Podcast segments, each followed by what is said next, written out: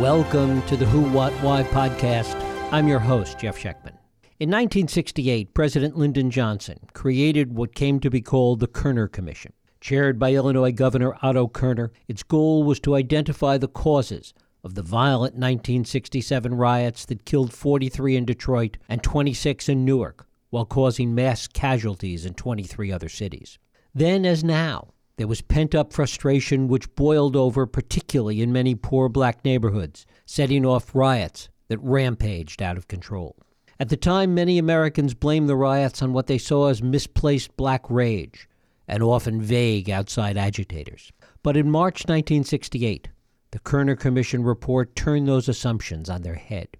It declared that white racism, not black anger, was at the root of American turmoil. It talked about bad policing practices, a flawed justice system, unscrupulous consumer credit practices, poor or inadequate housing, high unemployment, voter suppression, and other culturally embedded forms of racial discrimination that all combined to ignite the fuse on the streets of African American neighborhoods.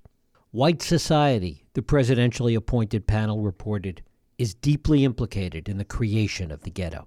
The nation, the Kerner Commission warned, was so divided that the United States was poised to fracture into two radically unequal societies one black and one white. Today, there is only one living member of that commission, and he also happens to be the oldest living current or former United States Senator. He was once a candidate for President of the United States. He served as chairman of the Democratic National Committee. He served for two terms as a senator from Oklahoma. And it is my pleasure to welcome Senator Fred Harris to the Who, What, Why podcast. Senator, thanks so much for joining us. You bet. Thank you. Talk a little bit about the state of the country as, as you remember it back in 1967. Well, it, it was, as uh, the Kerner Commission said, the country was becoming two societies, one black, one white, separate and unequal. And we, uh, President Johnson, when he appointed us, uh, partly at my suggestion, that uh, he said, let your search be free and, uh, and tell the truth, find the truth and tell it. Well, we did. Uh, and what we said was that uh, racism and poverty were uh, at the base of the terrible disorders and uh, and very strong protests that erupted all over the country uh, back then after the uh, hot summer of 1967. And we recommended, as you said, strong and immediate action to do something about the terrible inequities, uh, social, political, and economic, that existed in our country. And as you look out today, 52 years later, at what has transpired and seeing so many of those same issues playing out today, talk a little bit about your perspective on that. Well, I'm, as as you know, as a the surviving member of the commission, I'm getting a lot of calls now, and people saying, "How do you feel about what's going on and about the the killing of, of George Floyd and others, uh, uh, the terrible inequality of wealth and income, the worsening uh, segregation uh, and discrimination in the country. Well, the way I feel is like most Americans now feel, which is sick at heart, uh, grief stricken, mad as hell.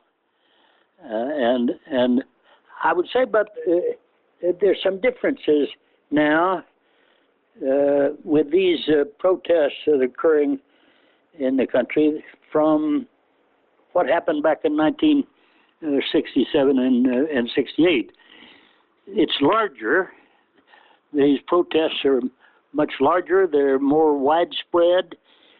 They're multiracial now. They're longer lasting, uh, and uh, they they are cutting across uh, race and and class, uh, and I, I think that uh, you know we, we've developed in recent years uh, a huge uh, leadership cadre of uh, people of color.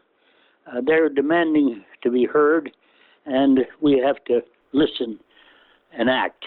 When you look back at the recommendations of, of the commission, many of those recommendations, many of the conclusions that you reached in that report didn't sit well with President Johnson. Talk about that. Well, Johnson was misinformed about what was in the report, uh, and he was, of course, distracted by the uh, terrible uh, involvement of the United States in the war in, in Vietnam. Uh, and, uh, and he rejected our report, uh, which is especially sad because President Johnson did more uh, against racism and poverty than any president before or since. But we actually, despite that, we made uh, great progress on virtually every aspect of race and poverty for about 10 years following the Kerner report. And then that progress stopped and was reversed, and uh, that regression uh, goes on now uh, still. We back then, for example, we were reducing poverty, the rate of poverty in the country, uh, and the, for example, the black-white uh, gap in education was being uh, reduced at a rate that, had it continued, there'd be no such gap today. Uh, that that that's what makes people like me particularly sad and, and angry to see uh, all of that uh, uh, wasted time and these wasted lives. And what was it that really had an influence, that had an impact after the report came out? As you say, Johnson didn't really buy into it, he rejected the report. What drove the changes at that point? Well, there was just a feeling generally in the country and a, and a majority of Democrats in the Congress uh, in favor of civil rights and of the anti poverty programs and so forth. And that carried over for a while. Uh, but uh, starting with Nixon and then especially with uh, Reagan, uh, the emphasis switched more and more to uh, law and order. Uh, and today there's less violence, I think, than there was back then associated with these uh, protests. It's still too much, and it's by people who are not really uh, don't have the same agenda, who who have their own uh, agenda. Um, but uh, that shouldn't be the focus. It shouldn't have been the focus then of uh, the consideration of race and poverty, and it, it shouldn't be now. We don't need to militarize this problem. We we need to, to coin a new word. We need to communitize people need to stay mad as hell, at least to, to November, to change our government. But uh, the federal government has to take the lead, but it can't be all. What we, we need uh, uh, civil society to be involved in. Every community ought to have a, a, a local organization, a group uh, set up, not to study the problem. We've studied the problems to death. We know what needs to be done. Uh, and and we need to begin to act locally and then federally when we can on schools, on housing, on infrastructure, on jobs and income, on racism, uh, health. Uh, I think we we ought to say uh, these people uh, like uh, uh, George Floyd and others, the hundreds, hundreds of thousand people who died from uh, coronavirus, they should not have died in vain. Uh, we ought to uh, take responsibility for changing things and in a big way and say to our our politicians, uh, go big or go home. What were some of the specific recommendations that the Kerner report made that, that may not have been implemented at the time, but some of the recommendations that you would have liked to have seen implemented then? Well, uh, for example, in regard to the police, we they were uh, uh, implemented. We we the, police and the National Guard, of course, uh, had no training in uh, crowd control or disorders or whatever, and most of the people that got killed uh, in during those disorders were black, and most of them were innocent. Uh, and uh, so we said we ought we ought not to militarize the, the police. Uh, we ought to make the police look like uh, and to be a part of the communities which they're supposed to uh, pro- protect and uh, and serve. Uh, and we ought to change the culture culture of the police. Uh, what in, in too many places they were coming, they were white uh, and coming in from the outside during the day, really enforcing the law uh, as they saw it against the black community rather than being a part of that uh, community. So for a while, we had community policing. We began to do a lot of that, but most of it's uh, been abandoned uh, now. For a while, we had the, and fairly lately, uh, during the Obama administration, for example, we had the Department of Justice uh, sort of taking over the, uh, uh, the, the local police departments, which were uh, using force too too much as a first effort to deal with local problems, and and all of that now has has been abandoned. One of the things that was striking in, in reading so much of the dialogue from that period was this idea that somehow it was all being caused by outside agitators. We're hearing some of that rhetoric again today. Talk a little about that, Senator. Yes, the uh, uh, two things occurred to me uh, about that. One is I think there was a lot of a lot of white people in the country who thought, well, it's it's those uh, mean old Southerners that are really the problem here. But just as we saw in uh, Minnesota, uh, and as back in the Kerner Commission days, we saw in places like uh, Cincinnati and Cleveland and Milwaukee and, uh, and elsewhere, uh, the, the racism was not just a problem in the South; it was endemic to the whole country, and with the intertwined problems of uh, race and poverty. Uh, and that was a, a national, these were national problems.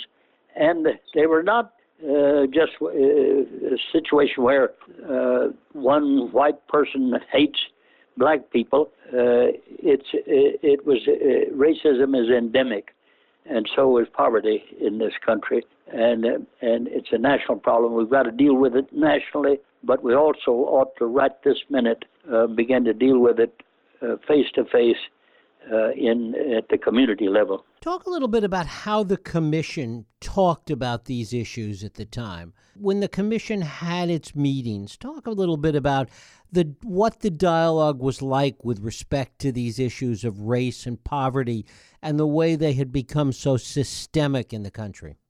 Well, uh, first of all, what we did was we held 20 uh, something days of hearings where we heard from uh, uh, a great uh, group of people, I think 40 something witnesses, ranging from J. Edgar Hoover to Dr. Martin Luther King Jr. And then we authorized a, a, great many studies by experts of these city problems and and racism and poverty. We uh, sent out teams of experts to uh, all of the riot cities. Uh, and then we divided into teams. John Lindsay and I, the mayor of New York, uh, were a team for traveling around the country to the these cities where the disorders had occurred, uh, and and we continued a team to uh, lead the, uh, the writing of the report. and we read aloud every single word and voted on uh, every single word of that commission report. We had come back, each of us, really uh, uh, sobered and uh, and shaken by what we'd seen out in the country and the hostility which people quite understandably felt toward the uh, police and uh, the, the, the, the, we, we, we saw ourselves the awful conditions of, of, of racism and poverty which existed in in the black sections of the country. We made a mistake, I think, in the uh, in the Kerner Commission in not uh, taking the public along with us the best we could the, the media particularly, in our hearings. Our hearings were closed. Uh, and when John Lindsay and I, for example, went out to Milwaukee and Cincinnati and so forth and walked the streets and talked to people uh, and, and, saw the depths of their desperation and, uh, and anger, uh, it's a shame that the people couldn't have seen those things themselves. That's also different now. People have seen it. They they saw that policeman's uh, knee on the neck of uh, George Floyd, and they heard him say that he was dying and calling his mother's name. Uh, you couldn't look away. We can't look away, and and and that I I hope will uh, lead us to action this time for sure. The report was finished in March of, of 1968. It was in April of 68, a month later, that Martin Luther King was assassinated, and five months later, that Bobby Kennedy was. Talk a little bit about, as someone as a, who had looked at these issues as part of the commission, how you felt about all of this in light of what transpired shortly after the report was finished. They, uh, it, of course, it was the worst year of my life, 1968. Uh, and Robert Kennedy, for example, was a seatmate of mine in the Senate, and we were each other's closest friends, uh, friend in the Senate. But we had that awful Democratic convention in Chicago that year. Uh, we had the, the Vietnam War worsening. Uh, it, it, the country was just uh, really falling apart, and uh, it it is amazing that we got by as well as we did.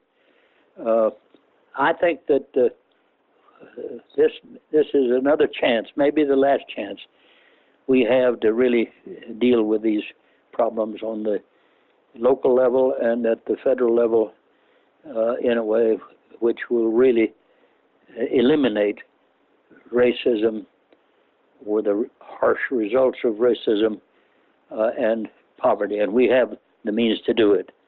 Uh, we had a chance at the writing of the Constitution to do it again uh, at the end of the Great Depression, and we made some headway, uh, uh, well, a lot of headway in regard to poverty and uh, inequality of income and wealth. Uh, we've we had another chance at in 1968, and and and and I hope that this time we're going to respect the idea that the, these dead, including the 100,000 plus people who've died from the coronavirus, these dead uh, shall not have died in vain. What gives you optimism? Having seen what happened in 1967, not 1968, having seen that up close, and seeing how little we've come today, what gives you optimism? First of all, we've we've got uh, a, a, in as I said, a, a huge uh, leadership cadre of uh, people of color now, far greater than we had then. That's a, a, a, a great asset. Secondly, people are really aware. You you you cannot not be aware of these endemic uh, problems of race and poverty, and uh, the great majority of people are willing to do the things, want to do the things that must be done. Uh, there is greater activism today than I've ever seen in my lifetime. And as I said, people are mad as hell. I want them to stay mad through uh, November to change our government, but not wait till November. Start now at the community level to do what must be done. How do you compare what you witnessed in 1968 to what you're witnessing in 2020?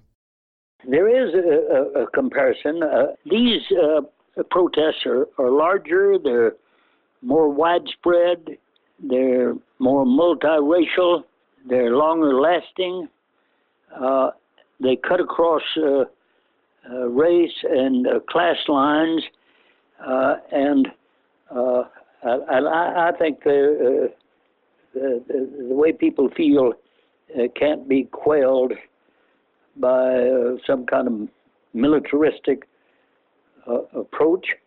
They're not going to stand for that. Uh, and the only thing that's going to uh, bring us uh, peace and a stable society of self esteem is uh, justice and the elimination of the inequities, political, social, economic, that exist in this country. And, and finally, do you think that the words of the Kerner Commission report that we are two nations, one black, one white, are still true today? Uh, more true than was uh, than was true even then. Uh, we began to desegregate. We passed open housing laws, uh, but then now we've regressed in the cities. The housing, schools are resegregating, uh, and there's far more uh, anti-black uh, violence than was true before.